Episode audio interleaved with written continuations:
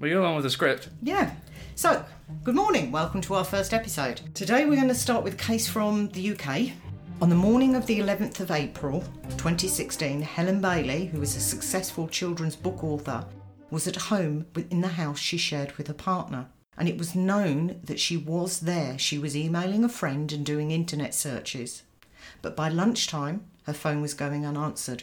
She was never heard from by her family and friends again. Helen Bailey was born on the 22nd of August 1964 in Northumberland, almost by definition in the north of England, near Newcastle upon Tyne.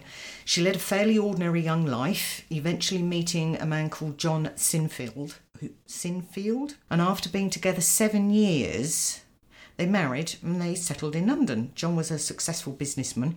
Now, Helen um, had a working background in media, and that's where she took up writing when she was, she said she was successful. She was the author of five books aimed at the teenage market, and they were known as the Electra Brown series. She published a number of other works and articles, and 22 in all, so they did quite well. Um, John and Helen took a, a winter holiday to Barbados in 2011 um, this is where I got mixed up. I was absolutely convinced he was drowned in the tsunami of 2004, but a way out. Uh, John was caught in a rip current while swimming in the sea and he drowned in front of Helen. She watched it happen. Now, the fact is that she was she struggled because he he drowned in front of her on this beach in Barbados. So, in the aftermath of this personal tragedy and feeling like she was drowning herself in grief, Helen poured all her feelings and writer's insights into an online blog which was called Planet Grief. She eventually turned this into a book which actually was a bestseller. Is Planet Grief still up? It's still live, yeah. If you search it, you can still find that.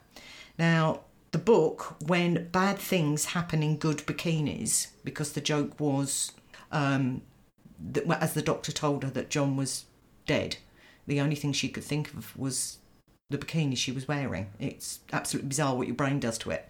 So I mean, it's catchy. Yeah, um, that was published in 2015. So she, again, she she turned to what she knew, which is great. Um, but she was still struggling. Um, she would often reach out on various social media pages uh, to various grief forums and such like. And she eventually connected uh, with a man on Facebook, um, and it was a specific bereavement page. She felt a connection to him and she went on in subsequent um, interviews and on her blog to label him as the gorgeous grey haired widower or GGHW. Now, there's a huge hint, and I will post the photographs of him to our social media. Um, my first thought was, oh dear, there's no accounting for taste when I saw that. As soon as you say he she met someone on Facebook I don't know anything about the case, but I'm immediately like, he did it. Hold that thought. Hold that thought. She started a relationship with him in October 2011, so it was only eight months after her husband died. Um, she described him as her happy ever after, and the GGHW was a chap called Ian Stewart. Now, Ian Stewart was originally from a town called Letchworth uh, in Hertfordshire, and he appears to have been a software developer at some time. His background is very odd, um, it's quite vague.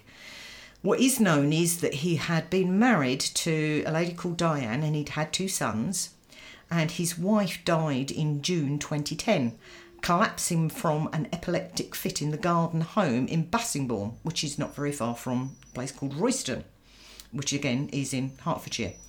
Very little appears to have been found out about him in the press.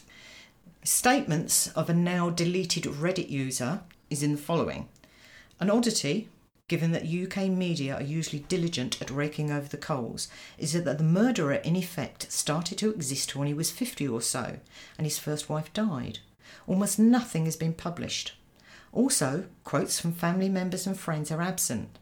Now, that's not actually completely true. I did find some quotes which I'll go on to. Was that were those post that Reddit post in the first place? Like the subsequent things you found? I didn't actually check the timelines on those. They oh, are... well, I cracked the case. He did it. I've, I've got I've got all the links which will go up on the website. So, carrying on the quote. He is described in his 30s as he was very quiet, rarely spoke until spoken to, and almost never contributed to meetings at work. But this was a good software developer. What I remember most vividly, apart from his facial appearance, was that he was tall, but he had pronounced stoop and was also a surprisingly slow walker. Now, there's some discussion that goes on within this Reddit forum that he had, uh, he, he may well have had an unusual medical or neurological condition. But if it's true, it seems to be it's rather like the Stephen Hawking's type of MS, as in very, very slow to put in an appearance, and about 30 years sooner than it should have actually shown. If it's if this is true, there's no verification I can find anywhere that he did have this, but there's some interesting stuff further on about that. Um, because there are reports in the press that he hadn't worked for 20 years prior to him meeting Helen Bailey. And I thought he was, he was a software developer. Yeah, though. originally when he was, you know, first starting. So he had a out. 20 year period of nothing happening. Yeah, but this is where it's really weird. He had a hadn't worked for 20 years due to this neurological condition and he's received a payout of some £2,000 per month in addition to the £33,000 payout of insurance from the death of his first wife. Now, I don't know of any insurance policy that will carry on for 20 years paying out £2,000 a month. I'm sure somebody out there may know different, but I don't. I've never heard of that. That's like five hundred grand, isn't it? Yeah, so that's an awful lot of money. Yeah, there's like half a million. An awful lot of money. Yeah. So, Helen and Ian are together in a relationship, and they bought a house together in Royston in Hertfordshire in 2012. So again, this is not that long after the loss of her first husband. Royston is a small town north of London. It's an area known as the Home Counties, roughly an hour by train from central London. Now, if the truth be told, the house was actually almost a mansion. It's described as a seven bedroomed and it was called Hartwell Lodge. Now, doing some Googling, property websites show it as five bedroomed. Now, apparently it sold for 1.25 million in 2019. That is massive. Yeah, it's a big house. But the, I googled again, it. That is massive. Yeah, but the difference is, say, it's described in the in the newspaper articles seven bedrooms, but if you read the property websites, it says five bedrooms, but it's still big. It has a swimming pool. I don't. That's just an expensive puddle.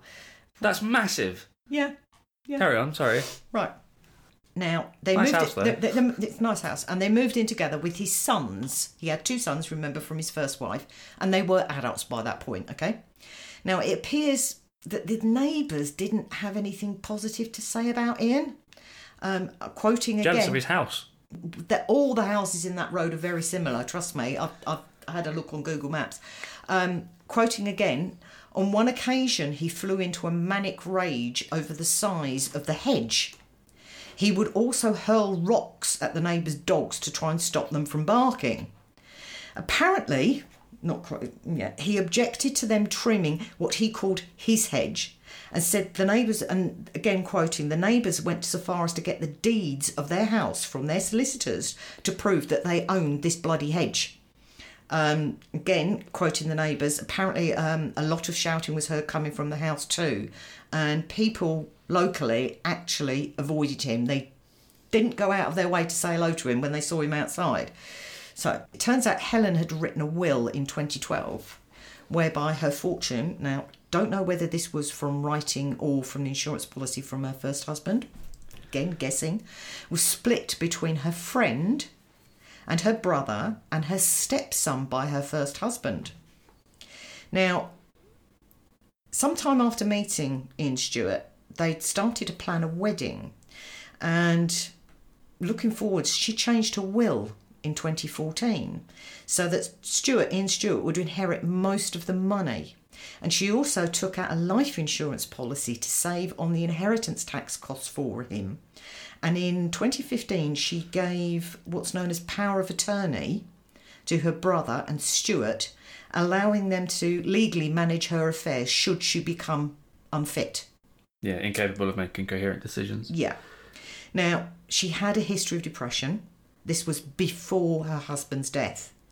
So, could she have been worried about that? You know, if she'd have gotten worse, but. During this whole time, is she still operating this online? Yeah. She's still doing the blog, and again, this this is in 2014 where she changed her will, and she turned the blog into a book in 2015. So she's still, you know, but she's looking possibilities. Yes, her she's improving. Things are going up by all accounts. She's met someone. They've got a massive house with a swimming pool. Like the family's expanded. She's like because she has two children and he has two children. No, she had um, a stepson from her first husband. He'd been married previously. He was a widower. So she's she's now into onto her second widow, uh, which does I'm, make me. I'm starting to think she did it now. right, right now. Got on to where she went missing. Helen is reported as having taken her beloved dachshund Boris out for a walk in the afternoon of the 11th of April. Now, I'm assuming that she was reported by Ian Stewart because I can't find any mention of her being seen by any neighbours, any CCTV, anything. Where the report of her going out with Boris comes from, can't tell. Absolutely can't find that. Now, the sighting reporting is oddly specific as being last seen at 2:45 p.m. exactly 2:45 so odd timing she now she was supposed to be at a solicitor's in Newcastle that same afternoon sorting out the sale of a flat that she owned in Newcastle now it would have been a 4 hour car journey or about three and a half hour train journey from there she would have had to have made changes so I'm wondering if her appointment was later in the day, hence why she was still at home in the morning, but being seen at 2.45. She wouldn't get there till gone 6, 7. Yeah, there's no way the solicitor would have still been there that time of night. No, no chance. So... Do you think the report of the dog walking was fabricated to... Don't know where the dog, where the report of her walking the dog came from. She was by noon it's definitely known, it's been definitely proven she'd stopped emailing a friend and there are no more in, internet searches on her laptop, which were very specific. They were looking, she was looking for wedding venues because she was supposedly marrying this Ian Stewart, and every time she tried to book a wedding venue, it'd fallen through. And she was actually looking at Brocket Hall, which is down in St Albans. Um, good hour and a half or so from Royston. So, but I'm supposing it's closer to London, so she could have had you know international friends joining her, but wherever. So, I don't know how she was supposed to have been out with Boris in the afternoon, but getting to see the solicitors. I think that so-called sighting actually came from Stewart, Ian Stewart, and I think it's complete lack of planning on his part that he gave that time in because it's obviously he didn't account for the discrepancy of yeah, why it, would she be there work. knowing but, she has to be somewhere yeah, in four hours. But the the it, again the interesting part is it again doesn't make sense because Stewart actually visited that solicitor in that afternoon. He kept that appointment that Helen was supposed to have had. Haven't been able to find out what time that appointment was. But even if you say it's the last one in the day at five thirty it doesn't provide enough time. He, he, he, would have had to have left about one o'clock in the afternoon at the very latest to get up to this list. So how would he see? But then again, we don't know who reported the dog walking. So again, it doesn't seem to come from anywhere. Yeah. I think it came from him, but I've not been able to. You can only listen to a number of um, interviews online, and it doesn't cover those aspects of the case. But that's me being nitpicking. Now, Stewart visited the solicitors in her place again, he must have shot off to get there because it's not a short trip. It's not round the corner. A short trip. It's a short trip, yeah. Um, he was told the solicitor that Helen was unwell and he wanted to stand in as proxy to sign the papers to push the sale through. Now, they weren't married. I was going to say, you, can, you surely you can't do that. They've got no, no legal binding together. Yeah, well, well, that didn't work. The solicitor wasn't having any of it and it made the solicitor very uneasy, and he testified to that in court. Stewart tried again on a number of occasions after this particular visit in person to force the sale of house using sorry the sale of the flat. It wasn't a house it was a flat. Using that power of attorney that Helen had signed if she became unfit he didn't have any success for that because that power of attorney specifically only applied if Helen was alive, and at that point she was missing. Presumed dead by that point, or ju- or just, just missing? missing? But she had to be alive, and they were they had to be able to prove she was unfit. Yeah, which you can't do if she's missing. Exactly. Yeah. So that um, must have made Stewart panic uh, when he realised he couldn't liquidate the assets and showed he really didn't have a workable plan for everything that followed afterwards. So, on the afternoon of the 11th, when Helen was supposed to have gone missing, Ian Stewart also gained access to Helen's bank account. Now, I'm assuming as there were a couple, it wasn't. How is he doing this? Like, I know it wasn't long ago. This is only about six years ago, isn't it? It's the entire Helen. I don't know. Helen could have written down the passwords. There were a couple. She might have given him the passwords. Yeah, true. You, uh, she might have had an app on.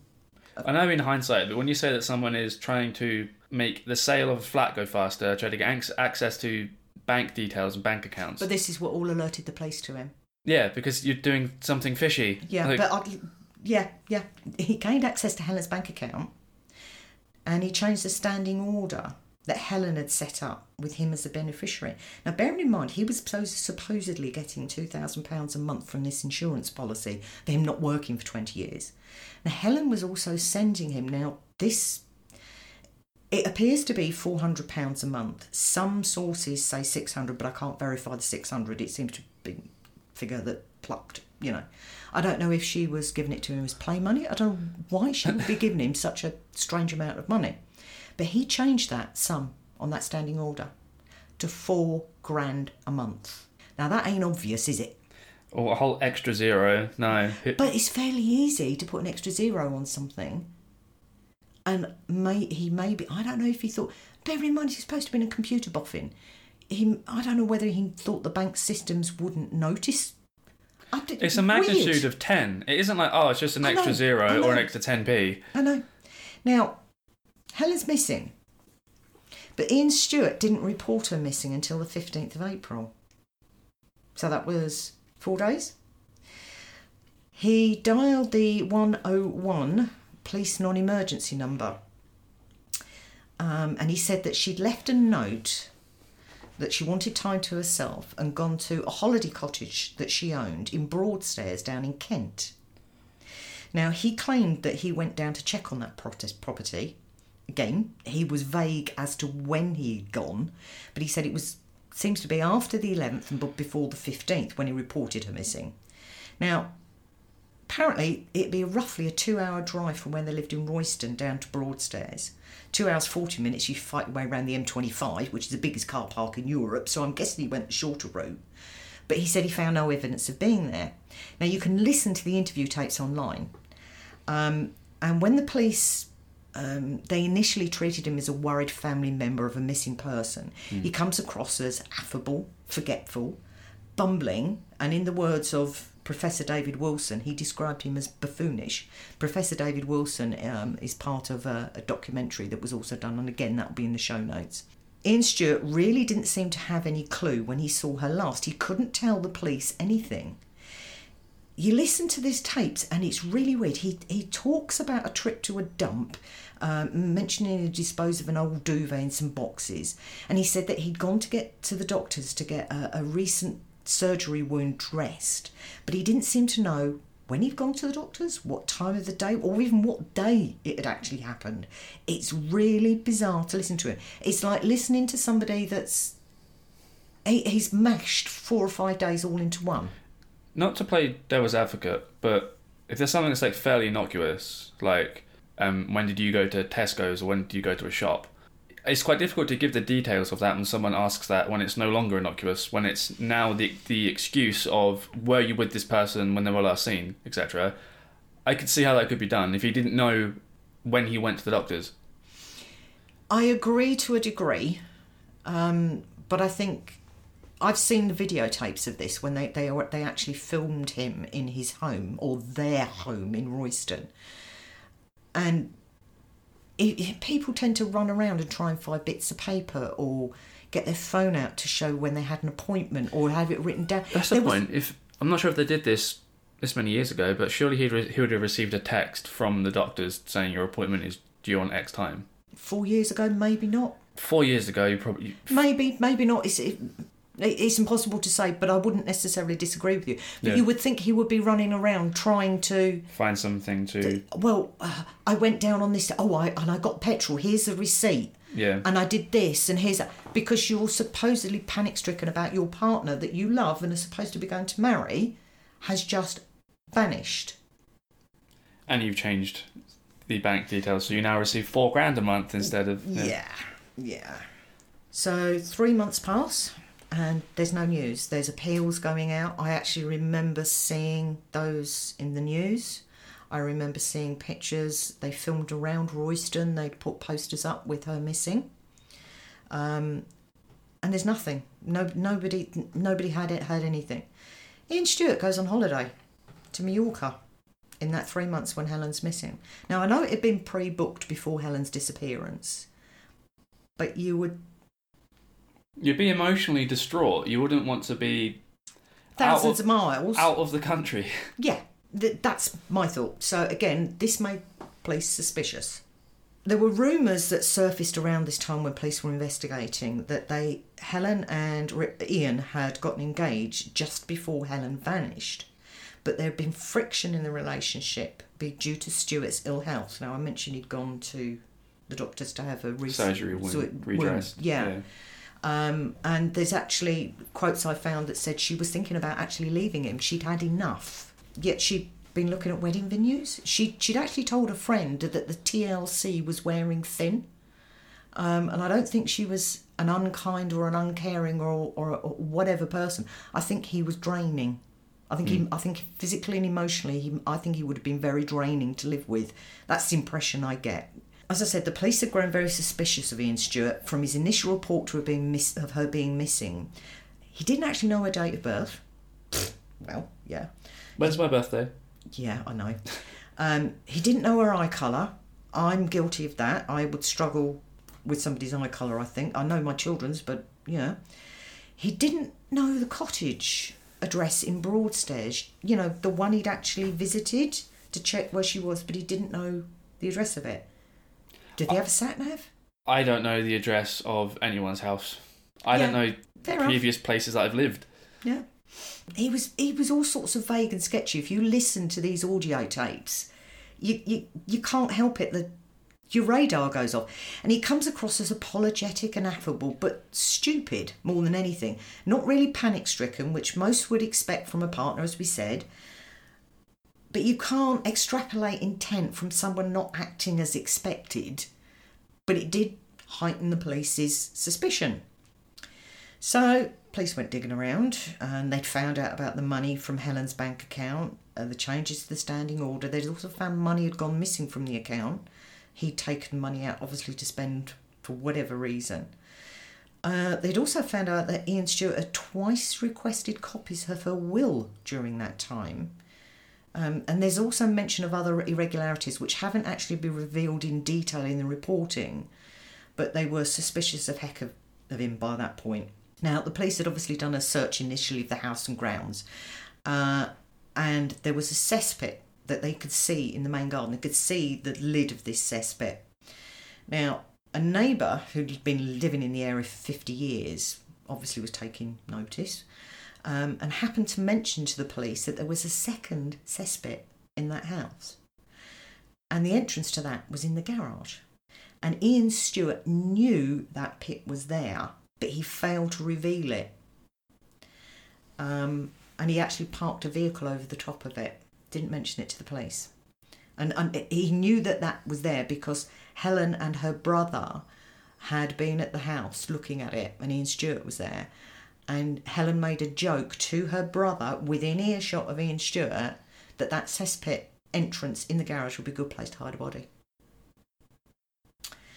I wonder where she is. Yeah. So the police duly obtained a search warrant and turned up in the early morning, which is a common tactic to catch people off guard when they get out of bed. And on the police tapes of the incident, you can clearly hear Ian Stewart say to his son, who had opened the door to the police, "The garage door is open." Twice. While the police were repeatedly asking him to get dressed and come to the station for interview on the suspicion of murder. The son or Stewart? Ian Stewart. Okay. they were asking Ian Stewart to get dressed to come to the station. And again, he it, they're saying, you know, we'd like you to come to the station to talk to us. We're arresting you on suspicion of murder. And he's playing the affable idiot again. Oh no, you're joking, blimey, and all sorts of stuff like you can hear it all on the tapes. And there was no context nor logic to the utterance about the garage door. But the police already knew they were going to look in there, and they knew a bit about these statements. Um, apparently, according to one of the documentaries, the statements by Stewart are what's known as leakage. Um, his brain couldn't not go to that place that would end up being his downfall. It's a sort of "it wasn't me, governor." Um, apparently, the technical term is parapraxis or a Freudian slip. Um, again, thanks, Professor Wilson. So Helen and Boris's bodies were found by the police in the suspect. I'm not the dog. No, you murdered the dog. Were found by the police in the cesspit of the house in Royston on the 15th of July 2016. As I said, he parked a car over the top, so you, the, the entrance to the wasn't visible to the detectives. And I have a memory um, it being reported that one enterprising local, local police officer knew that the house was likely not on the main sewers, so went to looking, but I, it appears to be faulty. I can't find that anywhere, so I'm going with the what the neighbour told them. Can't believe he killed the dog. Well, I'll tell you how they think he did it afterwards. As I said, he'd been arrested on suspicion of murder. Uh, again, you can see these tapes online. And his official police interviews were very different to the chats that he'd had in the living room of the house in Royston. He basically stayed silent. He didn't say a word, not even to say no comment, which he just literally sat there in silence. The police, no matter what they said to him, the challenges, he didn't respond to it. It's He just checked out. yeah, Seemingly just checked out. yeah. It was very odd to watch them. Cut forward, obviously, he was charged, um, went to trial, uh, which was in January of 2017. Now, Helen had been very worried about her own health, apparently, it seemed, hence the power of attorney. Telling family and friends she was drowsy, forgetful, and disoriented, even going so far as to leave Boris on a beach in Broadstairs, something she would never do. He was he was her last link to her late husband. She absolutely adored that poor little dog. Poor She- Boris. Poor Boris. Yeah, she she. There's a there's a, a comment where she'd uh, her, her mother said that she'd rung her and she was absolutely distraught that she'd done that to poor Boris. She couldn't believe she'd done it, and I know that feeling very well. You've left more than just animals and places. You've left children. Yeah, I know. Yeah. Um, the pathol- pa- The who? the the pathologist told the trial that a sedative that had been prescribed to Ian Stewart but not to Helen had been found in her body. And they actually surmised that he'd been drugging her for months. That's why she appeared disoriented, forgetful. It was horrible. Now, a vet found that there was no evidence that Boris had been drugged or had been attacked, but the thinking was that Stewart threw a ball or a toy into the open cesspit and Boris just jumped in after it. Silence. I'm distraught. The, I'm. I'm so upset about Boris. They it's a little dachshund, wasn't it? Yeah, little Dachshund. They Aw. couldn't tell, unfortunately. Um, Poor little sausage dog. they couldn't tell. I'm How sure- how he died. Yeah, I mean the thing is with the contents of a cesspit, it's Yeah. well, it's gloopy. Um, they couldn't tell whether he drowned. His body had obviously Decomposed. decomposed. Apparently, from what I read, Helen's body was found with her arm outstretched, but they don't think she was actually conscious when she was put in there. It's more a case of he just dumped her in there, and that's how she fell in and basically stuck in the goop with her arms up. Hmm. That's yeah. Right now, it's also it was well known that Stewart hated that dog. He hated Boris, and he wanted to convert a bedroom in the house into a man cave for himself. And I'm quoting again to get away from pictures of that blasted dog. And that'd be funny. That would have been an immediate red flag for me. Like, if you don't love my dog, Mm-hmm. you might have a five bedroom house with a swimming pool. You have to love my dog. Poor Boris. Right now, obviously, you cannot infer again someone's guilt by refuse someone refusing to take the stand in their own defence. We know that, but his defence, presented obviously by his legal team at trial, um, he refused to get on the stand, and he even refused to actually attend court for most of the trial. I'm not quite sure how that works. Um, I've heard of cases in America where the judges basically had them hauled up from the the cells and dumped in the dock, but in the UK, obviously, that didn't happen, but he refused to attend for a lot of the trial. So the defence from his team was that two men had kidnapped Helen and Boris on the 11th of April. They knocked Ian Stewart to the ground and threatened Helen's life if he reported it to the police. The men demanded a ransom of £500,000 for their relief, and Ian Stewart claimed that he had spoken to Helen on the 15th of April.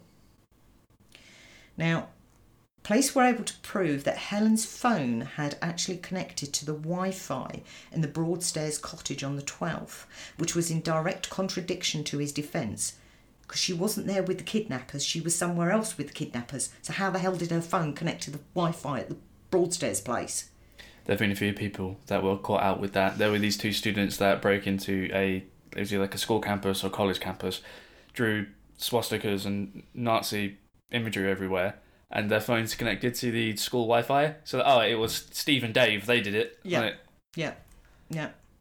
So it's not actually if the reporting on it's a bit vague. Um, maybe the her mobile phone was shown with his phone there as well, or something. But the the reporting that I read said he accidentally switched her phone on briefly, which doesn't sound right to me because who accidentally switches a phone on? You've got to press the damn buttons hard and hold on to them. But anyway, that's that's the reporting on that. Um, he even went so far as to give these so-called abductors names which the police were able to show he hadn't actually plucked out of nowhere, but were random memories of names of people he used to know. They were, in fact, an old neighbour and an old acquaintance from Bassingbourn. And when the police challenged him, he admitted, I think it was a Nick and something else, the name the people he gave them. He admitted they were not the people who had actually assaulted him when adopting Helen. And again, Ian Stewart had no injuries and he'd recently had surgery for I don't know what it was and visited, uh, visited the doctor to get the dressing change. So surely being punched to the ground would have resulted in some visible injury or aggravation of his surgery wound or something. And there's no isn't yeah i'm trying to think could he use that excuse of him getting knocked to the ground and that's why he went to the doctors on the date that no because it was it was it was a pre-arranged appointment to have this dressing changed because he'd had this type of whatever the type of surgery was. It could have been a mole removed for all we Yeah. know. again i'm not on his side i'm just trying to think of No. like a plausible Yeah. explanation So, on the 22nd of February 2017, Ian Stewart was found guilty of murder, preventing a lawful burial, fraud, and three counts of perverting the course of justice. and murdering a boris Yeah. You would have thought maybe animal abuse would have come in there, but I guess they couldn't prove it. Anyway, he was sentenced to life in prison and must serve at least 34 years. Now, that's almost unprecedented, those kind of sentences in the UK. And that's pretty hefty. They normally serve half.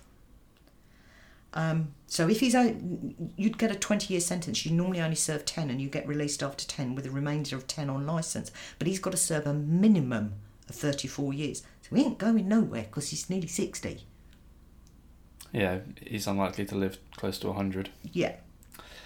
So, Ian Stewart has now been charged with the murder of his first wife Diane, that supposedly died of that epileptic fit in the garden in Bassingbourn. And the trial is due to take place in St Albans Crown Court and has been scheduled for the 14th of March 2022. So, case autopsy. I think he planned it for months absolute months, drugging her with all the sleeping pills and whatever. Maybe he thought she would have an accident or go and fall over a cliff or something, walking Boris down in Broadstairs. are there are there many cliffs I don't know. Hello, post editing Cameron here again. So I googled it. There's like seven beaches, which means there's probably like seven cliffs in Broadstairs. There- There's some fuck off white cliffs. Anyway, back to the murder. Maybe had an accident when she was driving because she was so spaced out. I mean, you know, maybe it took too long. Maybe her she wasn't having this accident that Co- Coming to the effects of the medication beforehand. Yeah. Um, maybe they had an argument that morning. Um, said she was supposed to be very stressed over these wedding venues. Um, Was he aware of that we know of of any sort of plans for the wedding? yes, he knew all about this. Again, this is mentioned in the police interviews. He said that she was very, very stressed because these venues kept falling through. I'm half wondering because I couldn't find anything else about this. maybe she was lying to him and telling him the venues were falling through because she was telling her friends that this TLC That she was. that she wants to get out, and she's using that as to make him complacent. yeah, Yeah. yeah, that's uh, you know maybe maybe he found out she was like I don't know. There were reports that this wedding was imminent, but I don't know how far the booking had gotten. Certainly, there wasn't any venue. And some experts have actually said that he had no intention of marrying her. But I can't see why he wouldn't. Surely it's easier to claim on the insurance as a legitimate spouse, and she was, as we know, massively insured. So I'm not sure. I think he was a control freak. There's obvious instances of him having a nasty temper, and I think she was probably torn between having a wedding.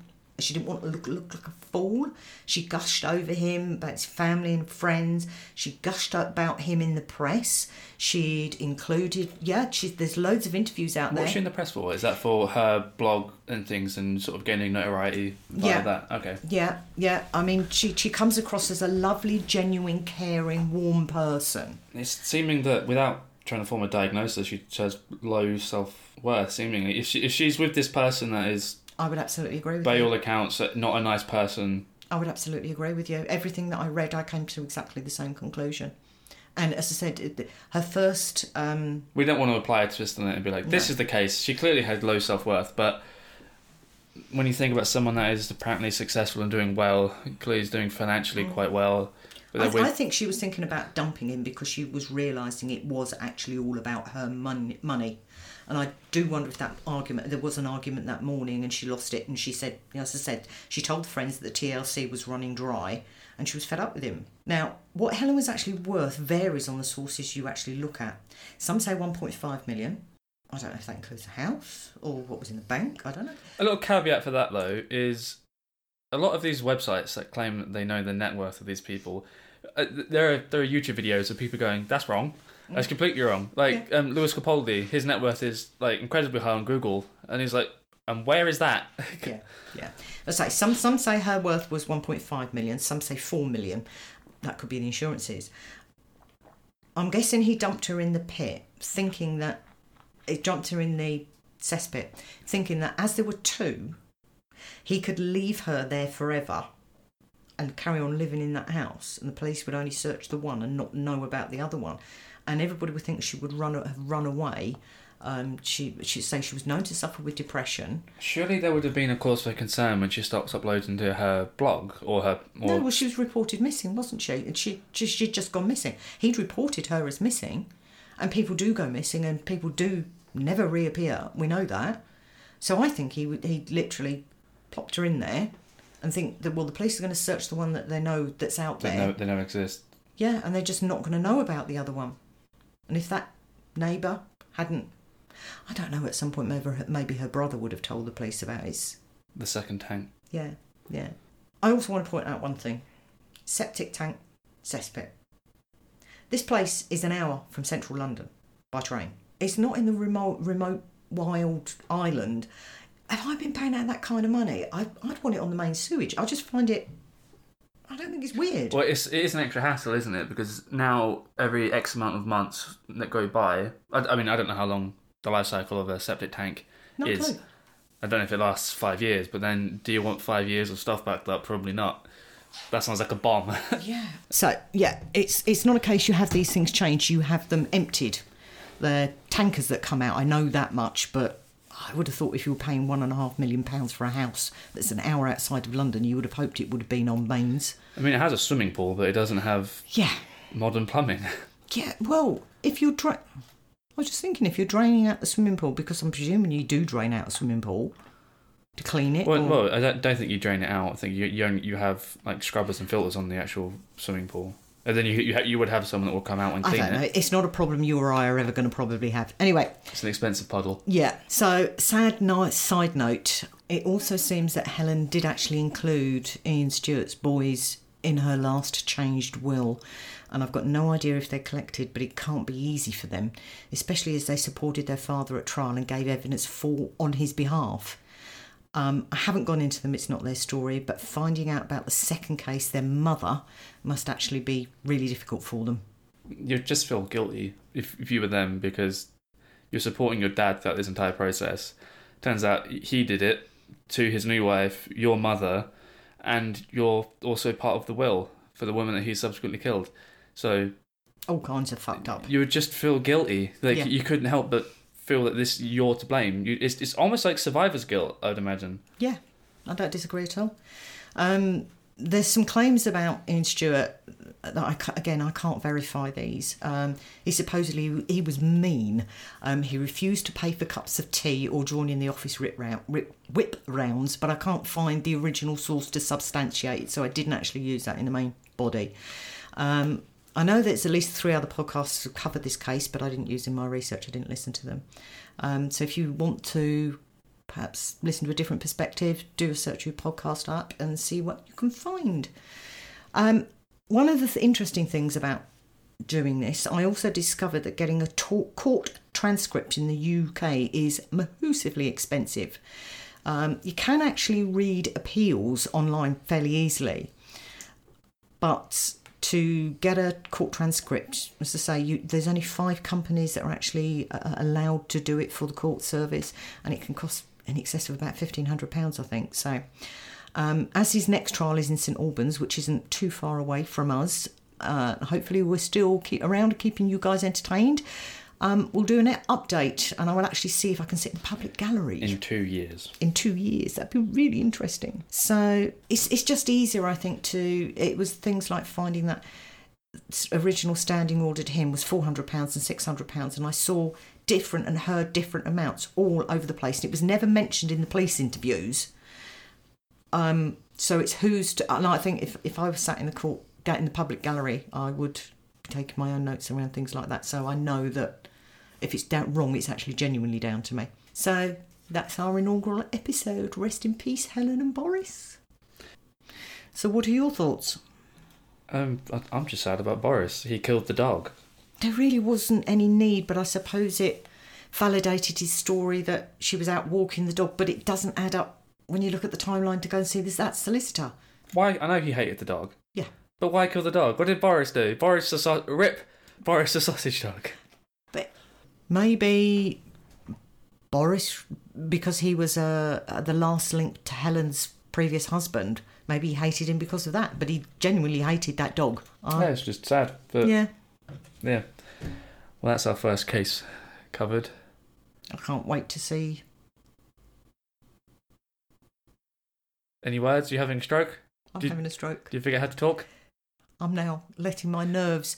You're, Hitting. you're swaying side to side. Yes, my nerves are kicking in full blast now. Terrified. God. But yeah, thank you for listening. Peace. So, hopefully, you enjoyed the podcast. Please like, follow, and subscribe. It's free and helps us out a lot. And if you change your mind in the future, you can always do just that. Find us at murdermeonmonday at gmail.com and find us on the gram at Murder Me on Monday Podcast. And once again, please find Helen's blog at planetgrief.com.